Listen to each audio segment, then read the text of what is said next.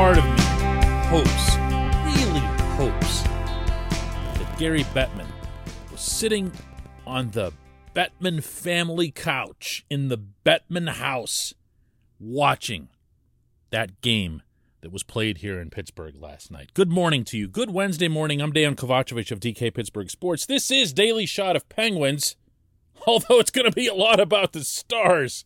It comes your way every weekday morning if you're into football and or baseball. I also offer up daily shots of Steelers and Pirates that I hope you'll check out in the same place that you found this. Stars 2, Penguins 1 via shootout. The overtime and the shootout were as close as this game came to resembling actual hockey. You know, and I know that wasn't because of the home team. Before I go any further, I feel compelled to offer this disclaimer. I'd be leading this show with this same subject had the Penguins prevailed by a half dozen goals.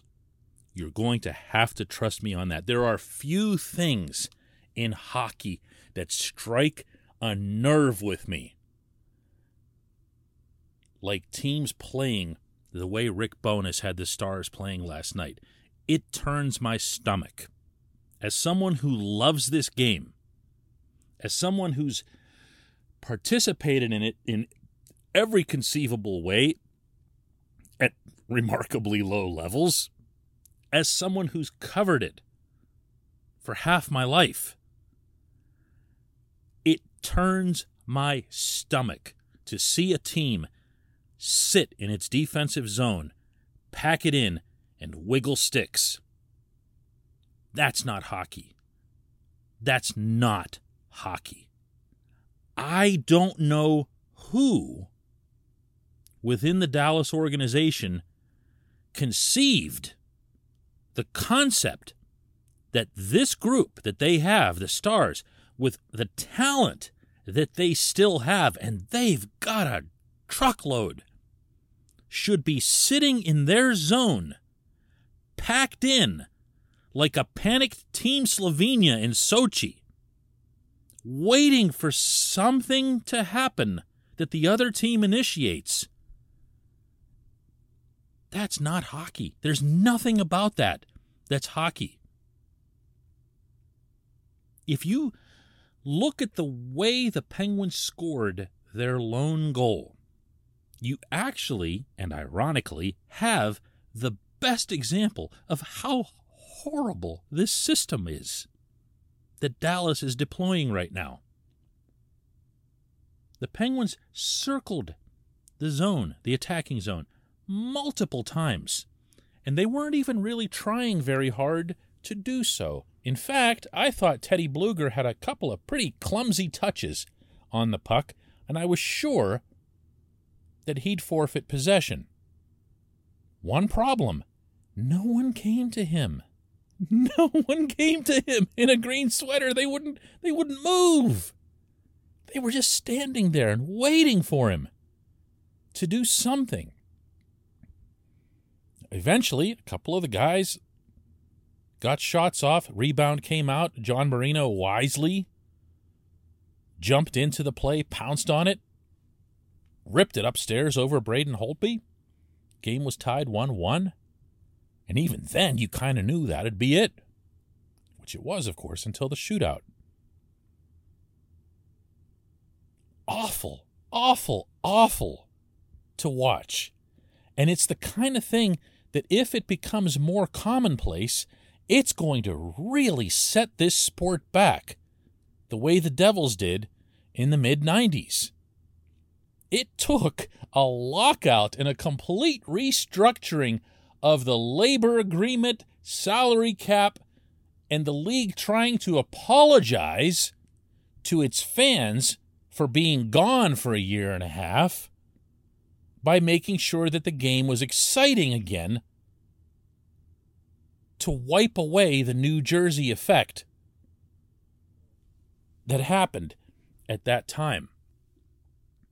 I'm not suggesting that there's some fresh wave of this kind of crap hockey at hand. But when it's a team like this, and it's a coach like this, in Bowness, who's never done this before, he's never had his teams play this way, then something's really off. Something's really off because that means, and uh, talking to some people in the press box last night while we were watching this garbage, there seemed to be a consensus that since this just went into place now for the Stars, meaning going into this season, something happened. Something happened from above, maybe whether it's analytics, whether it's uh, just, uh, you know, I'll use the term again that I used for Team Slovenia, uh, some panicked response to the fact that the Stars didn't make the playoffs last year after reaching the Stanley Cup final the year before in the Edmonton bubble. And doing everything right. The stars were beautiful to watch. So much talent, so much aggressiveness, and they were winning some of their games 5 to 4, 6 5, whatever, but they got to the Stanley Cup final. They're not hit hard by injuries right now the way the Penguins are.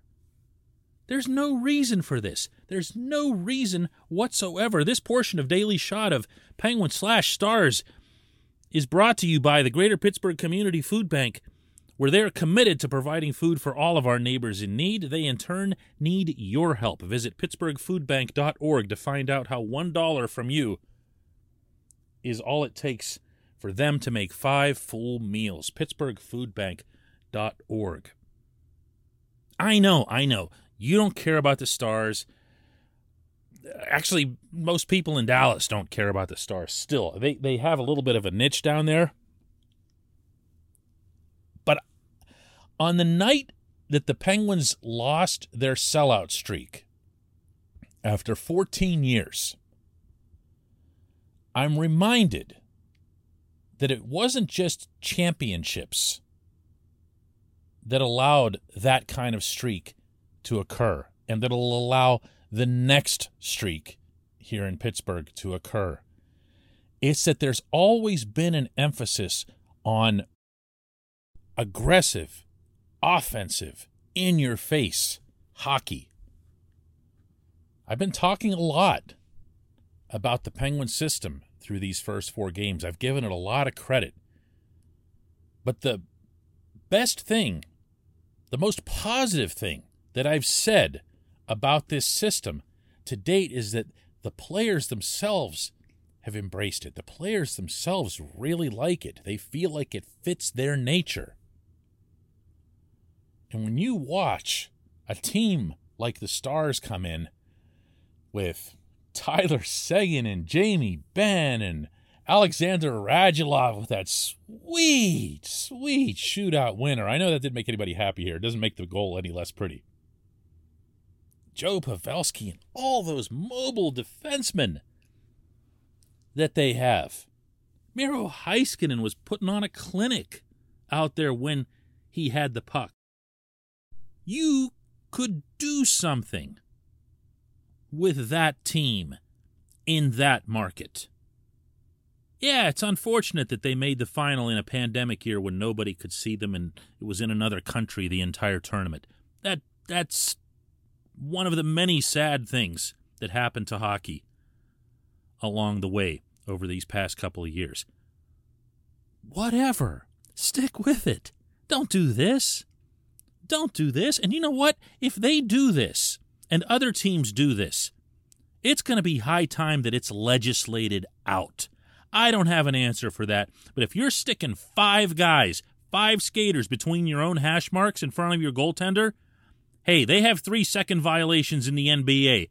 Blow the whistle. Call an illegal defense.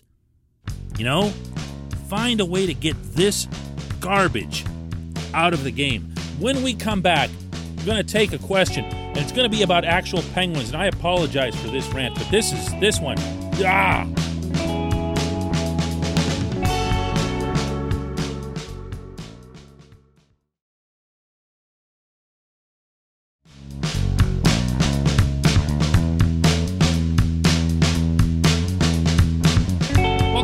time for just one question, and that's brought to you always on this program by Fubo TV. The monthly cost of cable is over 200 bucks. Fubo TV is just 65 bucks a month to watch all the same channels, including AT&T Sportsnet Pittsburgh. And right now, Fubo TV is offering our listeners of this show a seven-day free trial and 15% off your first month. Just go to FuboTV.com slash DK. One more time, it's FuboTV.com slash DK. Our J1Q is a winner. Corey asks simply, is is Jarry good again? well, yeah. I mean, if you want to get technical about it, you've got a 935 save percentage and a 1.65 goals against through your three starts. And two of those starts came against the Lightning and this group of stars who, in spite of their coach or whoever it was that ordered this system to be installed, still have a lot of offensive talent. And they had an awful lot of high impact chances late in the game especially in overtime when I guess it was okay for the Stars to start playing hockey again since they'd already procured their precious non conference point. I will shut up about the Stars, I swear. Jarry was really, really good, okay? I'm not taking credit away at all. I thought he was sharp.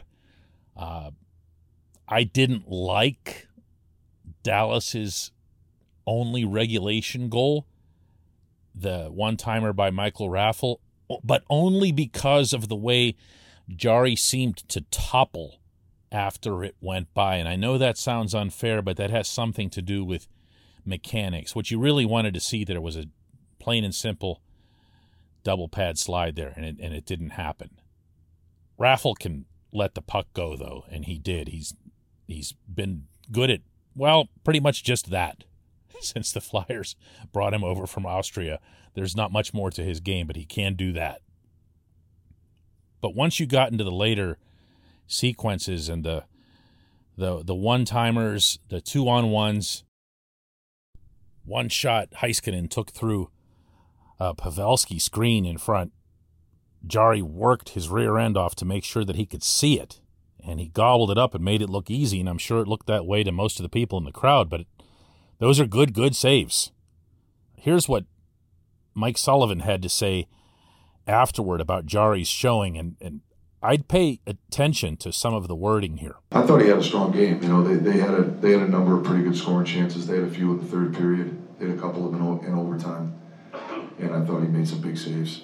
You know, I, I think he's. Uh, you know, I, I watch his body language a lot you know, and you can you can learn a lot from a player's body language. And when you're around him as much as I am, you, you really understand their body language. And, and and I think his body language right now exudes confidence that you know he's seeing the puck, he's tracking the puck.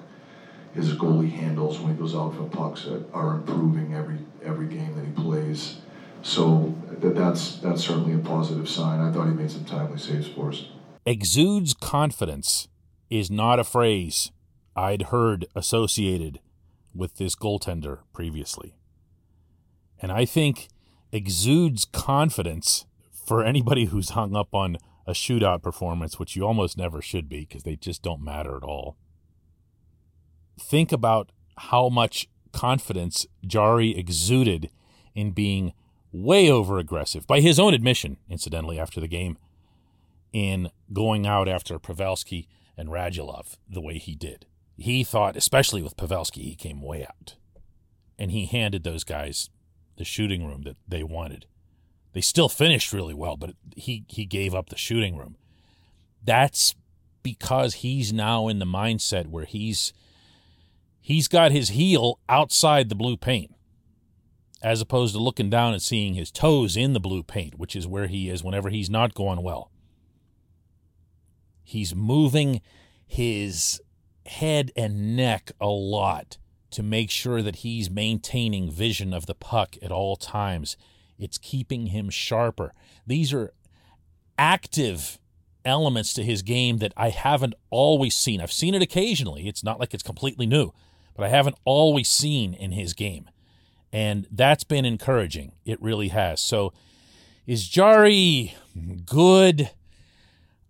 I'll I'll leave that answer to the one that Sullivan gave you because I liked it a lot. He got into some specifics, and, and Sullivan and Andy Chiodo and everybody who's dealing with Jarry on a day to day basis are infinitely better equipped than I am to answer. But from my own perspective, I like what I'm seeing, and at the same time, I reserve the right to drop it all like a hot potato the morning of game one of the playoffs. I'm sorry if that sounds stubborn, but that's just the stance I'm going to take until well, until I see a whole heck of a lot more than what we've seen so far. I appreciate the question, Corey. I appreciate everybody listening to Daily Shot of Penguins slash Stars. And let's do another one tomorrow that won't have anything at all to do with Dallas.